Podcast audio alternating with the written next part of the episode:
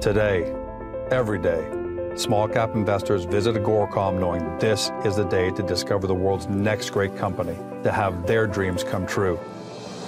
That's why I take to the open road, to find them, to tell their stories, to engage them, to bring them to life, because they want to connect with you from your office, your phone, your home, anywhere.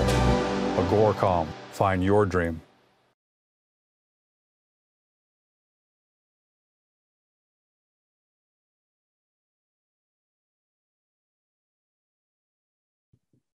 Welcome to Beyond the Press Release, a production of Agoracom, in which we take the time to speak with small cap executives right after they put out important news. And today is a big one. It's out of Data Metrics. With us is the CEO, Marshall Gunter. Data Metrics trades on the TSX Venture Exchange under the stock symbol DM. And for our friends in Europe, under D4G. And for our friends in the US, DTMXF.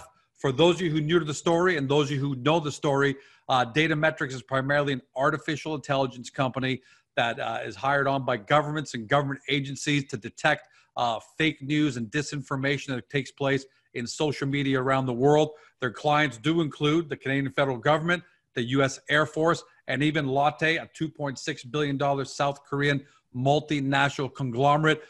Just recently, they announced that they are working with U.S. government agencies to monitor social media disinformation surrounding coronavirus and COVID. They actually issued a pretty important news release on how China is participating in that. But the big news today, I'm going to read the headline. Data Metrics obtains rights to import and sell COVID-19 test kits from South Korea. Marshall, welcome to the show. Glad to be back. Hey, we're glad to have you back. You're on just a couple of weeks ago, and yeah, I didn't think we'd have you back this fast, but this is really big news. Let's get right to it. You're primarily, from what we know, focus on artificial intelligence. You're monitoring social media for fake news and disinformation. Tell us how exactly this arose for these COVID test kits. Sure, George. So what happened was Data Metrics does a lot of business through the years in Seoul and South Korea. So as you mentioned, we work with Lotte Corp. We work with a lot of subsidiaries of theirs, and we have very deep business contacts in that community, including with bio firms and pharmaceutical firms. And we have been in talks with the Korean government for quite some time now. So we have very deep roots there. So when all this went down, the Canadian embassy in Seoul came to us and said, look, do you think you could help us make these contacts and get some of these test kits into Canada where they are sorely needed? And, because we do security work with the Canadian government, we're already cleared. We have security clearances so they can talk freely with us. And they knew that we also had the deep business ties in South Korea, particularly in Seoul, where this is all being done. So it was kind of just, a perfect fit. We do online security and, security for companies in South Korea. And the way this is being viewed is by the government and approached by the government is as a health security issue. So it doesn't surprise me that they came to us, as we have, been in business with both sides for a very long time. And, we were already primed and ready to go. Well, so they approached us. We said, we will do our best to see what we can do to put this together. And we were able to pull it off. Well, when you put it that way, because I got to admit, put me in the corner of people who first saw the press release said, okay, this is great, but how does an artificial intelligence, essentially a software company, create this almost hardware relationship and this opportunity? But when you put it that way, it's not a case of software, it's not a case of hardware. This is actually a security issue. And you guys are cleared. I mean, you've presented at NATO, you've been hired by U.S. government agencies. So you're pre-screened and you got security clearance everywhere. So I'm glad you clarified it, because that really makes a lot of sense. And these aren't just any test kits, right? Because we're seeing some BS online where people say, there are shysters out there. Obviously, this isn't one of them, but they're trying to talk about they've got test kits. How does the iLamp compare to other test kits? Because you had some pretty amazing facts in the press release about it. So if you've been following the news out of Korea, they are probably if not the most successful country at containing this virus. This particular test kit is built by a group there called iONEBIO, and they had previously had this approved for other strains of coronavirus going all the way back to August of last year. So this kit and the technology behind it is proven. Now, why does it stand out and why is it so effective? It is a 20-minute result. So this is the one that you saw in the news where you heard about the Koreans being able to just do drive-through testing. This is it. So when you talk about the testing at ports of entry in Korea, this is it. So one kit can test up to, I believe it's 288 different people in one single kit. So the Koreans have really successfully deployed this at, say, airports and other ports of entry where you can, if you have a staff that's on the ball, they can test an entire airliner in like an hour. And so you can effectively, you know, segregate people that are infected with this or at the port of entry before they get in, and you could do it with people that are leaving. So it's been extraordinarily effective, and it's also extraordinarily accurate. So the accuracy numbers are 99.9%.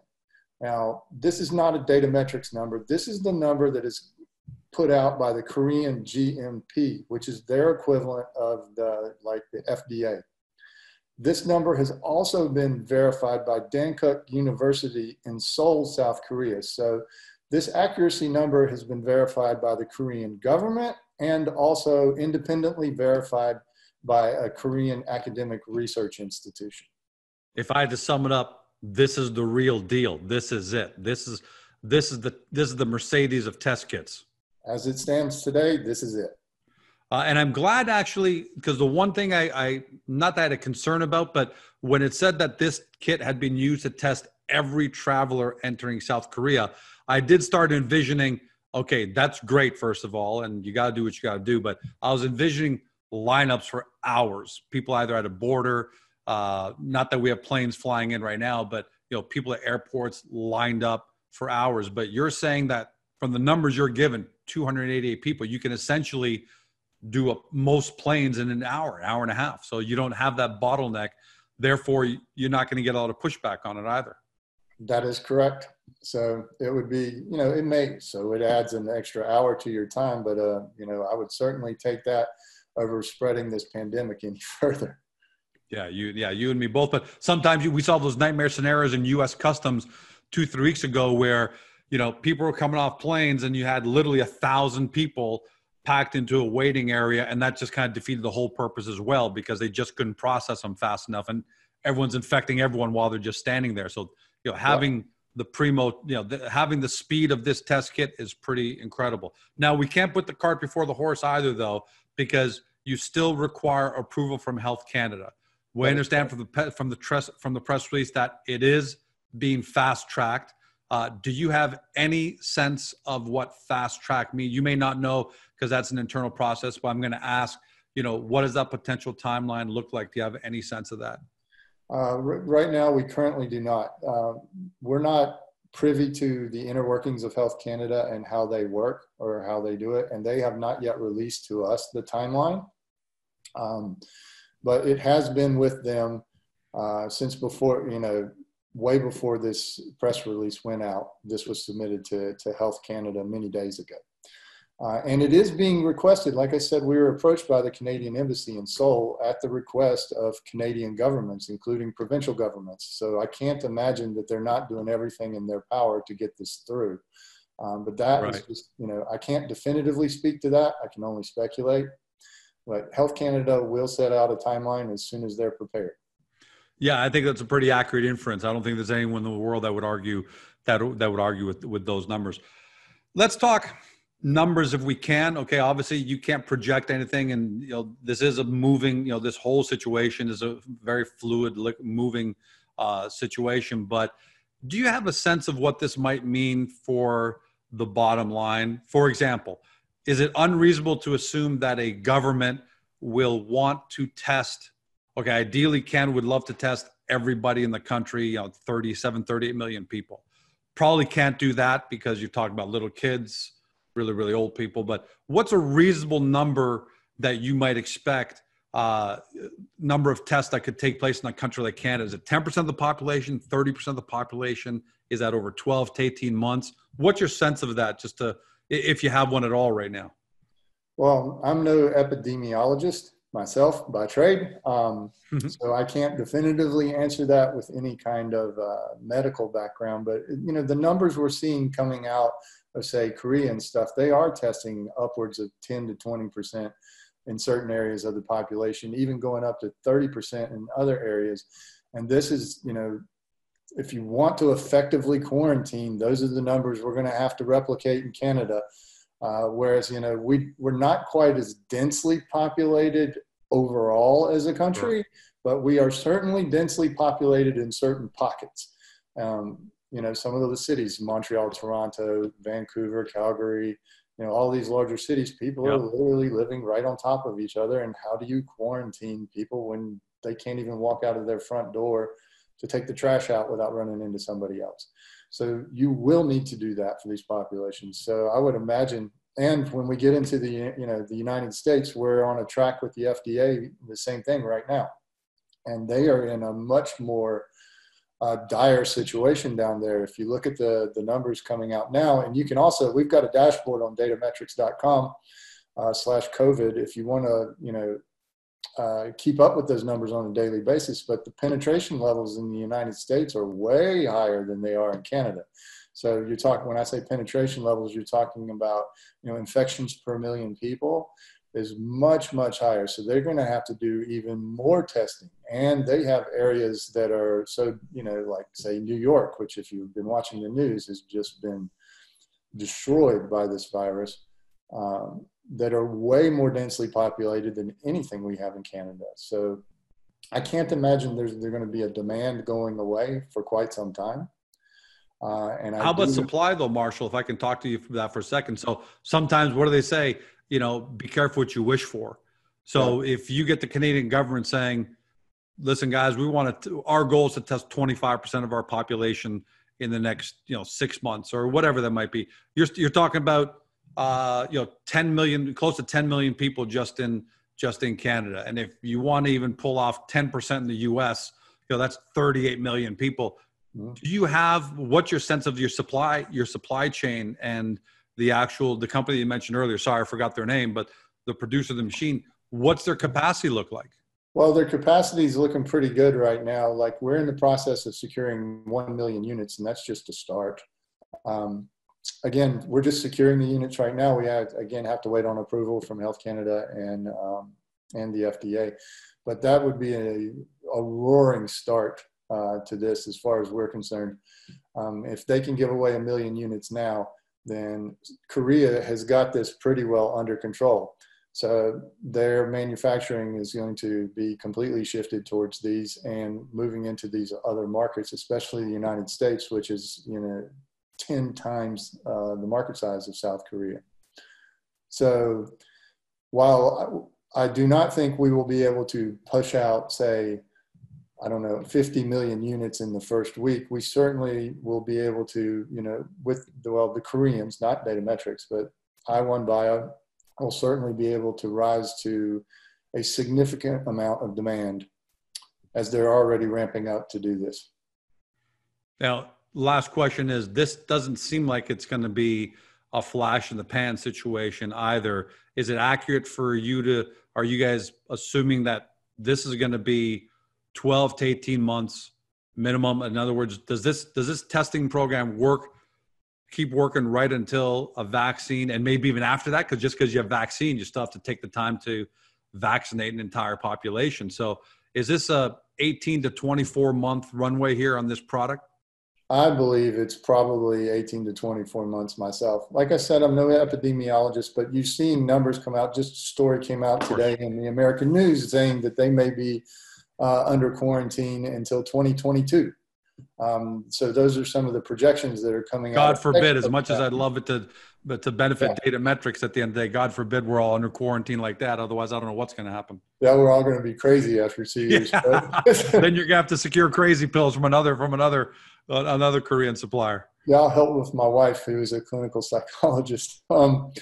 So No, there will. I do foresee demand for several years for this. Bare minimum, until there's a vaccine available, they will have to do testing. And even when there's not, even when the vaccine comes out, even there's a period after that where you still have to contain it and wait for the thing to burn out. And we're only talking about, you know, North American market right now with the US and Canada. They're severely behind in parts of Europe, parts of Latin America, parts of South America that are, I mean, just now getting started, as we speak, to barely test anyone. So there's certainly going to be a demand in there as this expands globally. And I can't imagine the demand going away in any less than 18 months. Well, I got to tell you, Marshall, I mean, when you start talking about other countries, that seems like a whole other ball game. I can't even imagine the infrastructure you got set up. But in the meantime, if it's just Canada and the US that you're able to service pretty effectively, that alone is a company and maker of epic proportions. We have to wait to see what that looks like. But certainly, you know, congratulations what you've done up until now. I do want to make sure, you know, we kind of repeat for everyone at home so no one gets too carried away yet, that, you know, we still need clearance from approval by Health Canada, and I'm sure the same is the same thing goes for the U.S. But this is an amazing first step. It's an incredible relationship for an incredible product, and I guess the next, I don't know when that'll be. I don't know if it'll be tomorrow or over the weekend or next week, but I'm assuming we're probably going to have you back on when you've secured what only logically seems like you're going to get those approvals, because these governments need them. But in the meantime, well done, and just another feather in the cap of your leadership there at Data Metrics, and what you've been able to do in this entire year just on the security side of artificial intelligence, let alone this. Well, yeah, it certainly is. We're very happy here at Data Metrics to even, you know, as much as this is growing a business, it's also helping people. And that's important to us. And I just wanted to say, you know, it's not just me. This is the entire team worked really hard on this. So we want to give a lot of credit to Andrew Yu and to Jeff Stevens, and to also one of our directors, Zachary Devereaux, who worked tirelessly on this to get it out there.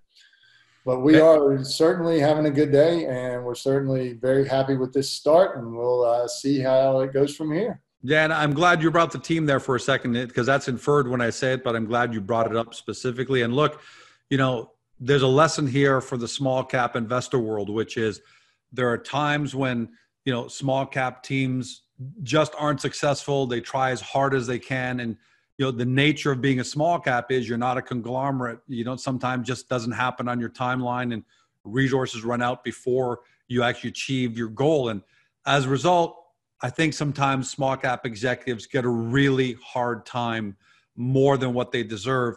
And I'm really happy for Jeff and Andrew, you know, who for a while were getting a really hard time, but they've, you know, they kept working hard. They pivoted, brought you in, smart enough to make you the CEO because this is your specialty. And now, you know, everyone's benefiting. So congrats, guys, because that's a great thing. Thank you. You've been watching Marshall Gunter, CEO at Data Metrics AI. The company trades on the TSX Venture Exchange under the stock symbol DM for our friends in the US.